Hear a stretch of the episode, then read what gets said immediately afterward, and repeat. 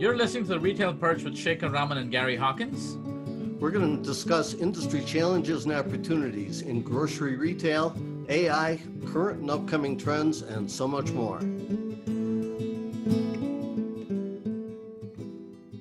Hey, folks, uh, welcome back to another episode of the Retail Perch. And uh, we're into May. Spring is here, well and truly. Uh, weather's looking up. I hope you guys are getting vaccinated, staying safe, and all that good stuff. Gary, welcome. Uh, my amazing co host, Gary Hawkins. How are you doing?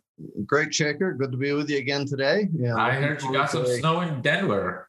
Uh, we had snow yesterday morning when I woke up, the cars were all covered, a little bit of snow, and then by last night it was up to 65 degrees. Oh, look at that. All right. So that's amazing. Anyway, glad to know you're doing well.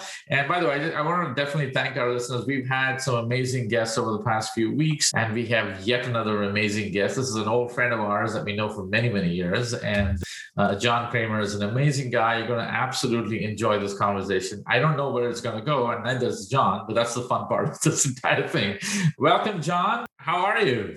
Doing well. Thanks a lot. I'm uh, excited to be here with you guys. You know, it's e- I have been eager to debate with you two retail leaders. You guys both know me pretty well and know I have a clear point of view on the industry, but I don't get many opportunities to test drive this thinking. So I hope this is going to be a lively discussion. Oh, I'm sure it's going to be. You know, I mean, we have uh, a lot of retailers who listen to this, solution providers who listen to this, and other thought leaders, and I'm sure we're going to have a fun conversation. So, Jon, if you can take a few minutes and uh, give us a quick background, you know, a little bio, if you will, of your own. Yeah, I started in the in the advertising business and spent a lot of years doing account management for leading industry CPG leaders like Procter and Gamble and Unilever, PepsiCo, et cetera. Um, but then fell in love with the retail business in the, the mid 90s and started a shopper marketing agency for Grey Advertising. Um, I think it was probably the first shopper marketing agency in the country. Um, and did that for about 15 years and did a startup for a while, um, employing RFID technology to shopping carts. Unfortunately, that was an idea well before its time. Um, and then spent the, the, the last 15 years of my career at WestRock, heading up their retail insights and innovation um, client interaction. And at that point, met uh, both Shekhar, you and Gary, as we did some pilots with uh, anal- analytic technology in store. Um, so my background in, in retail and my passion for retail has gone back for about 25, 30 years now. So I remember those days doing those trials at those supermarkets, and I think even the WestRock lab, I believe, we had some stuff set up, and yep. we were doing some yeah. trials. Fun days. Clearly, you you've experimented with a lot of technologies, and I and I know that over the years when we've spoken, Jon, you've always been passionate about conversion, understanding shopper behavior in the store, how to impact that, how to get them down different aisles, and, and a bunch of technologies that are really tied to shopping experience and getting insights. And what do you see? I mean, with all the stuff that we've been talking about over the years, what do you see the challenges? You know, especially after COVID, coming out of COVID, uh, with, with that the retail industry is is facing. I think what are what are the imminent threats? Well, I think that that's really a, a great place to start let me take a minute to contextualize this. First, it's my point of view that the grocery business model is basically broken. It's been built on selling tons of product at teeny tiny margins. And as a result, any small change in those in, in, in that in that structure, you know, selling less product or making less money has got a huge impact. So there's really too much, in my opinion, focus on on tactics versus strategy.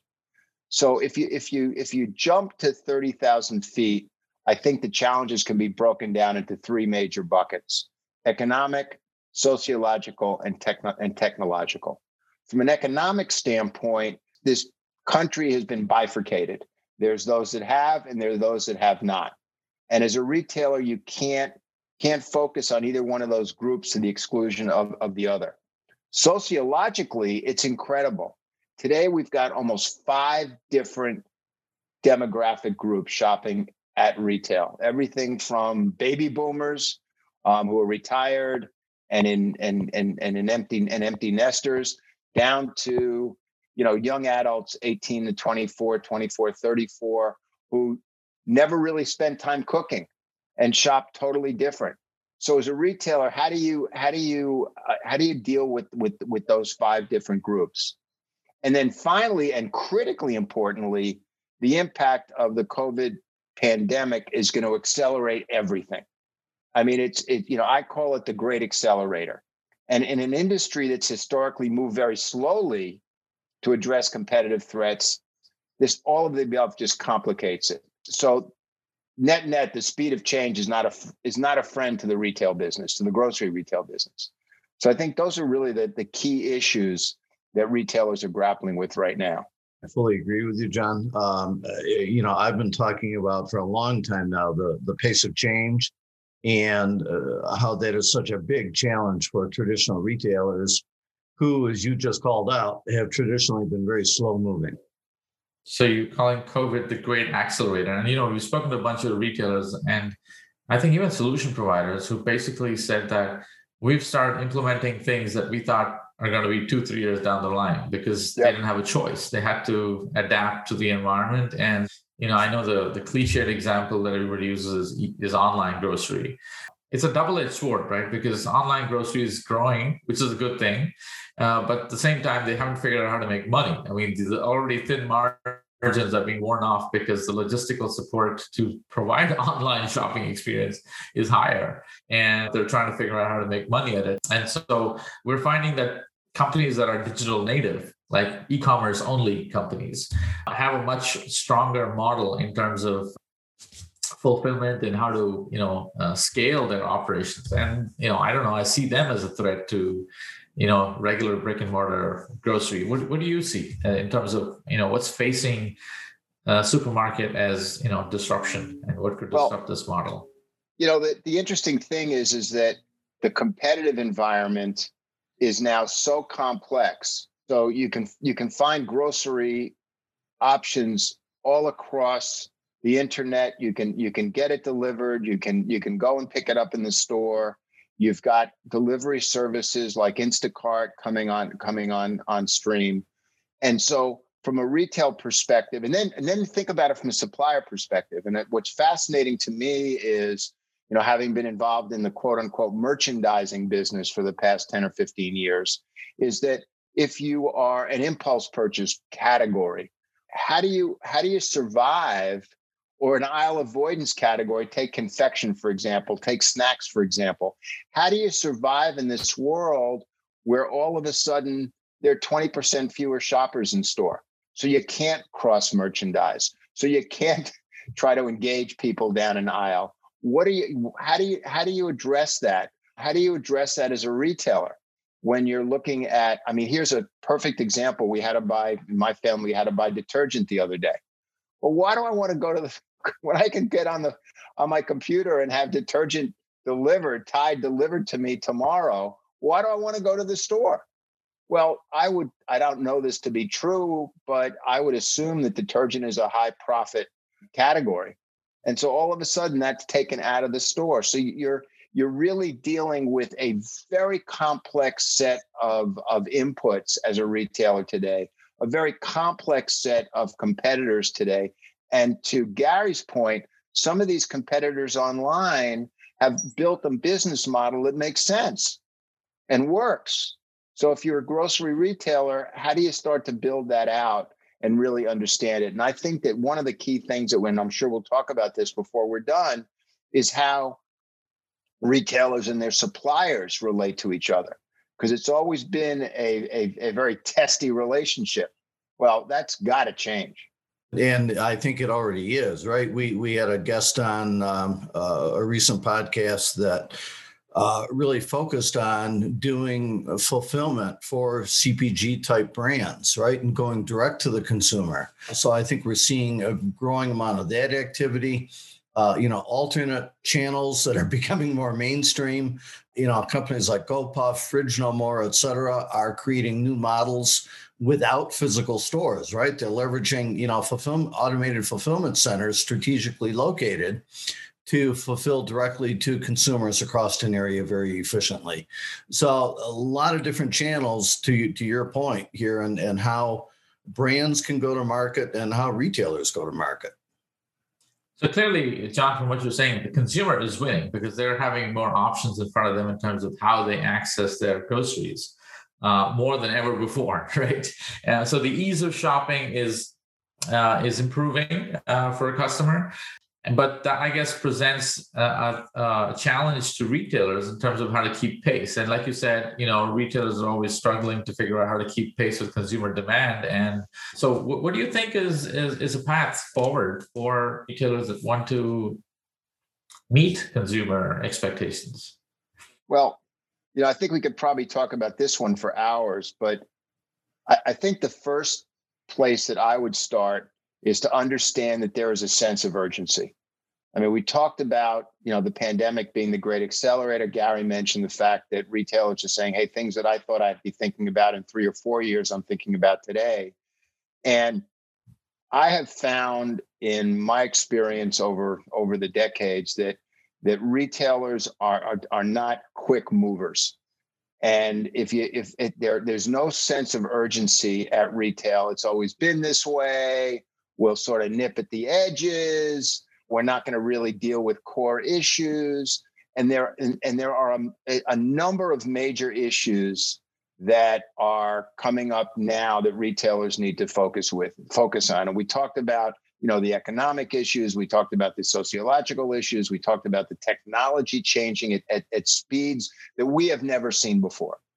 And that if retailers don't get a sense of urgency around understanding their business better, it is really, in my opinion, the death knell of, of, a, of a number of them. Secondly, I think that my experiences, and Gary, this is something that you, you could probably comment on, is that retailers are very siloed. You know merchandising doesn't necessarily interact with buying doesn't necessarily interact with supply chain. There's not a lot of cross training they don't understand the business as a business okay? And that goes all the way down to the floor all the way down to the people that are working on the floor. And that if you if you if you compensate these these in this in-store personnel your your your front line against your customer against your consumer then and you pay them no money, then that really comes back to haunt you because the relationships in the store are so incredibly important. And then I think that the third thing is this that we talked about it a little bit this integration with their suppliers. I mean, the suppliers have a boatload of money and that is their primary outlet, their primary primary way today when retail is so fragmented and it's hard to um, to connect with the the consumer the shopper is where the rubber meets the road. And there's all kinds of research that supports that. I mean POPAI's been doing research for 40 years that say that somewhere in the neighborhood of 70% of purchase decisions are made in the store. So there is a there there is a need for more marketing there's a need for more integration there's a need for more partnership there's a need that I, I think going back to the first thing we talk about, the, the, the, the traditional grocery business model is irrevocably broken. So it's partnership, it's it's it's integration of of, of departments, it's it's it's realizing the importance of your in-store personnel is really what's critical to start to and and then understanding the shopper behavior. I mean that that goes without being said. It really is critical to the future. Yeah. So so uh, agree, and you know, there's a lot of points you just brought up there. Um, I, I think that we are absolutely going to see a major shakeout in the industry over the next several years as a growing number of retailers just can't keep pace. They can't change uh, enough or fast enough.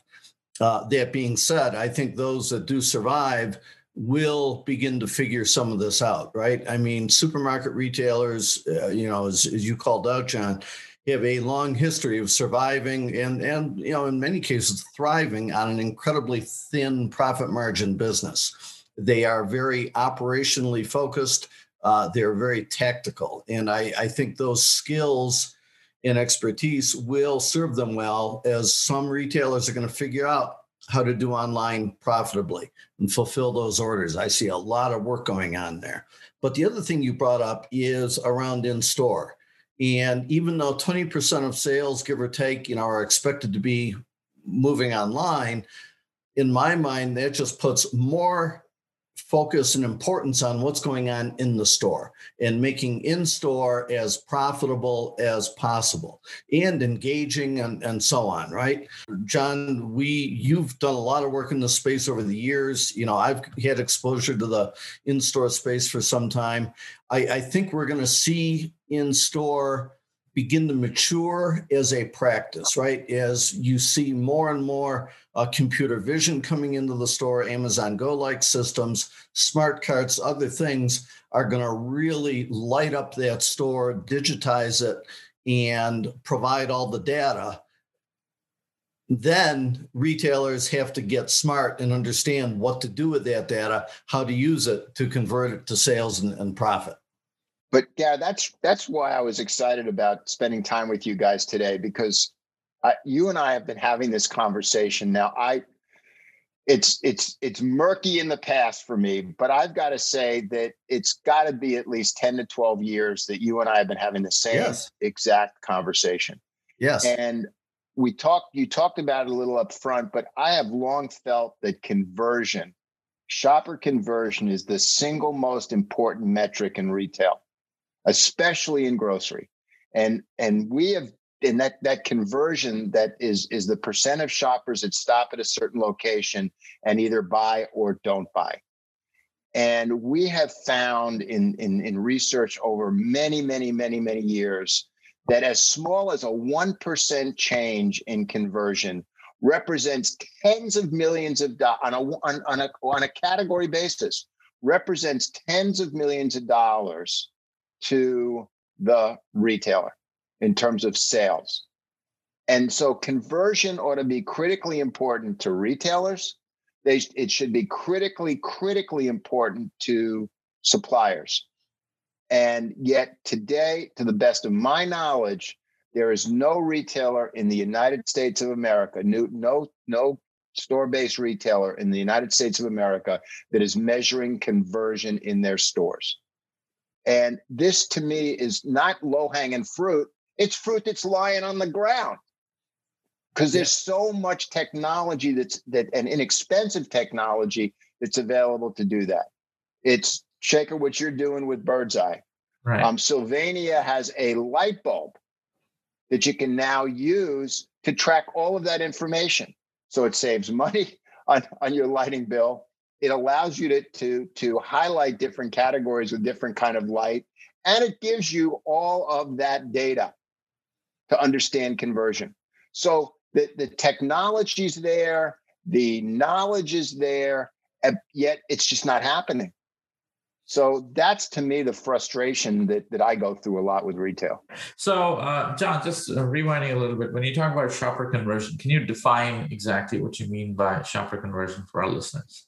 Yeah, I think if you think about it as a as a funnel, right? If you look at at all the shoppers that walk in the store, I mean, that's your that's your if you were a media if you were a media company, for example, that's your target. You know, that's your potential audience. That's your that's the the total number of of eyeballs or foot footfalls that you can, and then a certain percentage of that audience gets to a location in the store, and a certain percentage of that audience stops and evaluates. Hey, I'm interested in this category and either they buy or they walk away. But a high in, in, in every category that we've studied, a very high percentage of people that stop at a location do not purchase and walk away. So if we can change 1% of either the people that get to that category or change the people that walk away to people who purchase, there's a huge, big, big number there. And that is should be critically, critically important to retailers. It should be critically important to manufacturers, to their suppliers. And so understanding that that conversion percent, the percent of people that stop and buy versus stop and walk away is critically is critically important and in my opinion again the single most important metric in at retail Thanks for explaining that. But so, so what do you think are ways to impact conversion? What can oh, a retailer do? Oh, okay, I have this metric. I have this metric. You know, there's only five percent of the people walking to my store who are walking into this aisle, the snack aisle. and I want well, to improve that. What's uh, what do you think? Is there's so there's so many ways to do it. Okay, there's uh, there's signage, there's aisle reinvention, there's cross promotion, there's all the things that retailers are really good at, but you don't know how to how to how to apply these tools against a problem if you don't know what the problem is. And so that's really where partnership and that's really where shopper marketing has to go. I mean, we've, I mean, shopper marketing has been around. I don't know. I mean, I started an, an agency in 1994, but shopper marketing really came into into vogue in, in, in the late 90s, early part of the of, of the millennium. And it's it's always been about promotion. It's always been, but it's not about traditional marketing to the shoppers that walk in the store because you don't understand what they do. Once once a shopper walks into a store, in my opinion, it's a big black hole. Where do they go? Yeah. Where do they stop? Where do they buy? Where do they not buy? Right. Where do they buy? I mean, so all of this, all of this data is available. And to me, it's as I said, it's it's not even low hanging fruit. It's fruit that's lying on the ground. All you got to do is pick it up. Yeah, I, Jon, I'll, I'll, bolster what you're saying, and yeah, you, you know, you and I were, were, involved with this space as you were called out ten or twelve years ago, doing some work here, right? We both know how powerful this is and the potential of this. You know, I would go so much as to say I think this represents probably the single largest opportunity for retailers to drive sales and margin uh, that that they have today uh, inside the store is it's virgin greenfield territory. Um, and I, I do think we were really early 10 or 12 years ago looking at this. I, I think that it is finally time for the space to mature.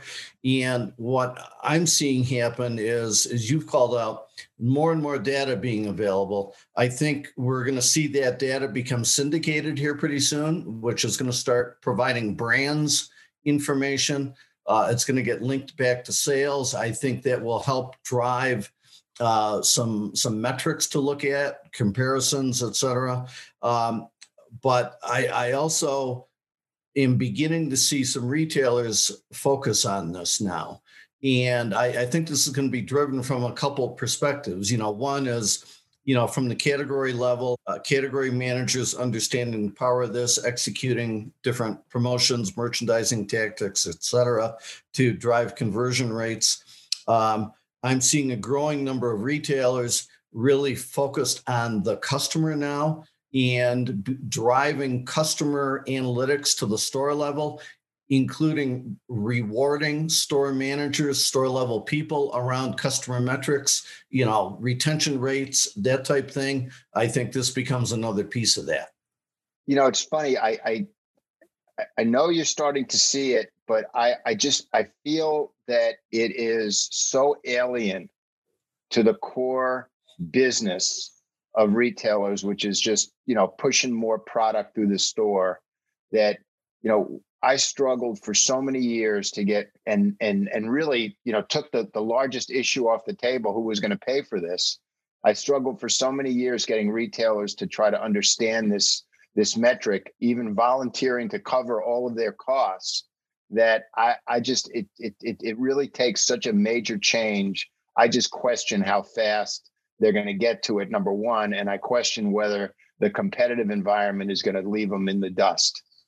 Yes, but I, I, think one of the other things, and, and, Shekhar, maybe you can speak to for a minute. I know Birdzi is working on some reporting and analytics to help the retailer understand, you know, for their weekly ad products, what's happening, what sales are they driving, but being able to link that back, I believe, to location in the store. I, I think having that kind of data available is going to start to open a lot of eyes.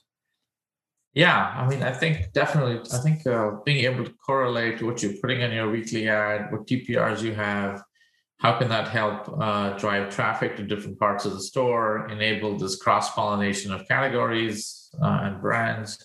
I think it's all, you know, fascinating stuff. And I think where retailers tend to struggle is understanding what tools are out there, how to get them integrated together to work in an effective manner, right? Because like you said, Jon, they're so operationally focused that uh, they lack a lot of resources for innovation and integration and and, and finding and how do you you know there's a, a zillions of startups out there that have amazing solutions but for a retailer who is so operationally focused to go out and spec these tools out figuring out how to build a solution out of it it's challenging.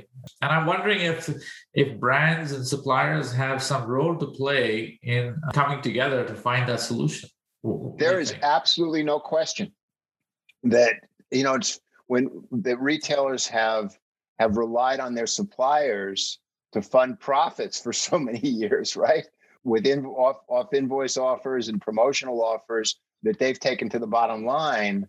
But now it's time to sit down with suppliers and go, hey, we need we need your help to help us understand our business in your categories.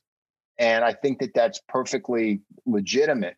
But when you've when you've got a an organization at the at the retail level that is so siloed, and you've got buyers focused on bringing product in at the lowest possible price instead of talking to suppliers about strategy and about um, planning and about conversion. Gary, both both you and Shekhar and I have been involved with this for for decades now. Is that there's no reason why there shouldn't be test beds, where there shouldn't be test and control stores where you can look at the impact of something. And it may very well be that this is a new department at retail. Let's call it the innovation department. Let's call it, you know, the the, the future think department. I, I don't I don't know what the, the right moniker would be, but in essence, making people responsible to be testing the latest technology in their stores in a test and control environment. It's not a a multi-million dollar investment. It's a it's a small investment to understand how to maximize the, the footprint of the store. The image that flashed to me is, you know, a few years ago when Best Buy, the electronics retailer, was in trouble and they had to kind of reinvent themselves in terms of uh, how do they compete with uh, you know online retailers like amazon and obviously what they did is they created a brand centric experience within their stores where they had smaller stores within their stores whether it's amazon or samsung or apple and it completely transformed their business. In fact i was uh, on a I think a clubhouse room, and uh, there was somebody who was on the board of Best Buy in one of those rooms talking about it, and they started experimenting with the Magnolia sound rooms all the way in the back, right? And they used that as a test bed to see, hey, can we get traffic for people who are home theater specific and give them an experience that's exclusive?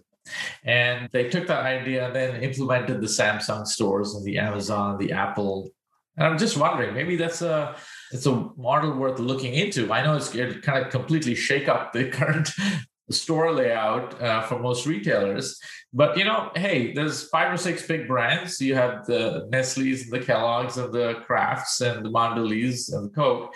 Maybe there's an argument to say, hey, let's create these brand-centric experiences it becomes more interesting and you walk into a store i think it's uh you know sort of going up and down the aisles you have these you know just thinking loud here yeah. Well, if I had a dollar for every time I've been to a retailer to talk about quote unquote aisle reinvention or talk about uh, creating more excited excitement in the store, you'd be talking to me from Hawaii, where I'd be sitting on the beach drinking a pina colada. I think that all all of that is legitimate, and it sort of goes back to Gary's point: is okay. So how do you create excitement in the store? And there's so many ways to do it. Okay, there's so many ways to do it but you can't know if it works until you try it. And that's where the test and control strategy comes in play. And it it's it's so logical. I mean, so for example, and Gary, you know this better than than I do for sure. How many times a supplier comes in and goes, "Hey, I got this new product idea. It's uh, it's incredible. We've done this research. It's incredible. You've got to re- reset your shelf and put this new product in." Well, you know, the thing that makes me laugh is every time I go into a grocery store, I walk down, you know, you walk down the beverage aisle. If you took a shot of the beverage aisle 25 years ago versus now, there's more product in that aisle than you got hairs on your head. You look at the toothpaste aisle. I mean, there is product for every. I mean, it's huge. And Gary, you may know the the the, the data point, but I, I think I've read that 40% of the product in the store doesn't sell one unit a month. So yeah. Think about if you could reduce your SKUs by 40%, how much more space you'd have and how much more excitement you could have in that space. Well, these are all numbers that are, that are critically important to grocery retail because it talks to efficiency, it talks to profit margins, it talks to effectiveness with your shopper, et cetera, et cetera, et cetera. Yep. No, I guess it goes back to the the willingness to do some testing and control, right? And uh, how do you take your eye away from the operational focus that you have and say, hey, if I don't do these things, I can't reinvent myself and I can't stay alive in the future and thrive in the future while other people are willing to do that. So, Shekhar, just building on that, therein lies the problem, right? That traditional retailers are just loath to make any changes, you know, especially if they're uh, successful. And, you know, uh, believe it or not, over the past year, during these, you know, trying times for nearly everyone, the supermarket industry has had a good year. You know that many uh, grocery retailers are coming off, you know, a year of, of uh, significant sales increases uh, profit increases, et cetera, they're sitting pretty good. Now, you know, I think the smart ones realize it's not going to last forever, and indeed, it's already beginning to to um, uh, plateau a bit, and they're looking at and investing in the future and what comes next. Um, but retailers are, are loath to make any changes if things are going good, and I almost think that's human nature. Um, and I think the, the biggest challenge here is overcoming that that inertia that, you know, everything's good. I don't want to change anything. You know, we've got a business built on on penny profit. I, I can't shake the boat here at all. Right. And that's that's an interesting starting point, Gary, because at the same time, it's been a great year for, for grocery retail. The flip side of that coin, the other side of that equation, is that shoppers have had the opportunity to test and explore other ways of getting their groceries. Okay. Yeah. So while a raising tide rises all boats, I mean, people aren't going out to eat the way they used to. There's they're they're cooking at home more, et cetera, et cetera, et cetera. At the same time, They've had a chance to test delivery and DoorDash and Instacart and all of those other um, forms of getting their groceries. So the the it shouldn't it, it shouldn't take a brain surgeon to understand that we have gone through a very unusual year. I mean, people have been essentially cooped up um, in their in their in their houses. So the, the problem then becomes, and I've had friends say to me, I don't know why I would ever go into a retail store again, a grocery store again, because I'm getting everything delivered. It's great. It works. All good. I mean, I know that everybody that I know, the first place they go when they when they're looking for something is Amazon. And Amazon's whole approach to the world, fail fast, fail cheap, is a strategy for tomorrow. Grocery stores, as you just articulated, Gary, where I don't want to shake the boat. I don't want to make any changes. That's that's day before yesterday's strategy. Yeah. And, and how they get how they get dragged into the 21st century is a very interesting dilemma to me. Jon, this has been an amazing discussion so far. We got a few minutes left here. And I want to maybe talk, talk about, you know, what you're seeing out there on the horizon in terms of technologies that are coming in to address some of these problems. Any thoughts? Yeah, it's you know it's interesting. There's there's there is so much technology out there that i've spent a lot of time bashing the retail industry over the past half hour. But you know i also have a lot a great deal of sensitivity. I mean my daughter works as a store manager for a major retailer. I listen to her every night and the and the pain that she goes through. You know we we talked last night and somebody stole the forklift so they couldn't unpack any they couldn't unpack any of the product because the forklift was gone so i mean it's it is it is a incredibly complex complicated industry i i acknowledge that But to the same point, the the, the technology around understanding how to activate the shoppers that are in your store. I mean, figuring out home delivery, figuring out buy online, pick up in the store. Those are sort of tactical things, okay? And and that's something that retailers are great at, tactics. But they're not strategic. So, you know, if you look at technologies that that help understand in-store shopper behavior and there are supplier budgets that exist to do nothing but that and all you got to do is ask okay there's there's multiple million dollars of budget available so you know and i don't want to do a an advertisement for Birdzi but i think that that's a fascinating technology that needs to be explored in terms of how you understand and offer shoppers a unique experience when they're in their store. Sylvania, as I said, has has a product that you could match with the Birdzi product to enable understanding of that conversion behavior. There's cool stuff like advertising on on refrigerator doors. Um, why isn't that getting more exposure? Their TV screens have been tried and tested, but now there's interactive TV screens. So there's so there's so many ways, there's so many things that are out there that that are that are enablers to drive more profit, to drive more volume, to drive more efficiency to the shoppers that are in the store that need to be explored. Right. And this test and control environments, five stores, four stores, I mean, right. it doesn't take a lot because there's so many. The, the, the, fascinating thing about retail is there's so many humans that walk through the door store every day. And just to close this down, what is the, the single thing that's most frustrating to me is every time we've tried to put in a test and control environments, both retailers and their suppliers would go, Well, is that nationally projectable? Frankly, right. I don't care if it's nationally projectable. I don't give a damn. I just want to know right. am I creating more closure? Right. Right. Right. No, makes total sense. I mean, took down a lot of interesting things that you said, you know, COVID being the great accelerator, customers now have more channels to access the store. That should create a sense of urgency in trying to help understand, you know, how conversion works for the retailer. And changing conversion, even by 1%, can have a massive impact on your bottom line. And there's a bunch massive. of technologies clearly available to understand how to impact conversion, you know, do some test and control and make uh, be bold about reinventing the store inside, right? And yep. uh, I think it's all terrific points, Jon. It's been a great, great conversation. Gary, any points before we close? Uh, we're, we're going to have to get Jon back on because of we're course. scratching the surface of. Uh, I know, I know. You know, you know, we could go on all day about this job, right, and more, yeah, well. right?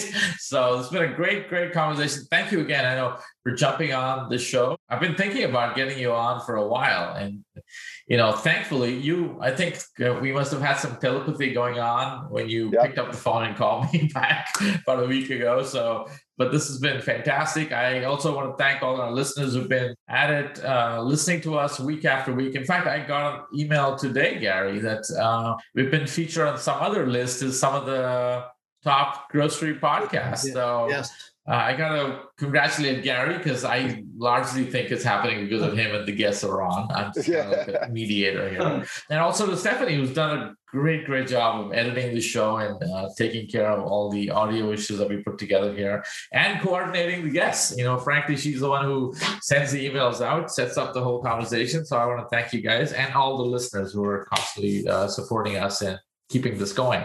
So I want to wish everybody out there a safe spring and going into summer. Get yourself vaccinated, take care of stuff. Let's go back to the living uh, life of the living here and get out of our homes. And Jon, thank you again so much for being on the show. And you will, if you provide us your address, receive a retail perch coffee mug. Oh so my goodness, that'll be on your way. And and so the next time we're on the show, you're going to be having that coffee mug. In fact, that's the that's the only way you get back on the show. You got to have coffee in the coffee mug that we sent. Uh, if, if if we do it if we do this early morning or 9:30 meeting, we'll for sure have coffee in my hand. Hey, we can do it earlier if you want. Gary's Thank up pretty you. early. So all right. Thank you so much, Jon. Make sure to join us every Monday and connect with us at the Retail Perch on Instagram and Facebook. And if you have any questions, feel free to email us at the retail perch at birdzi.com. Until next time, this is Shekhar. And this is Gary signing off.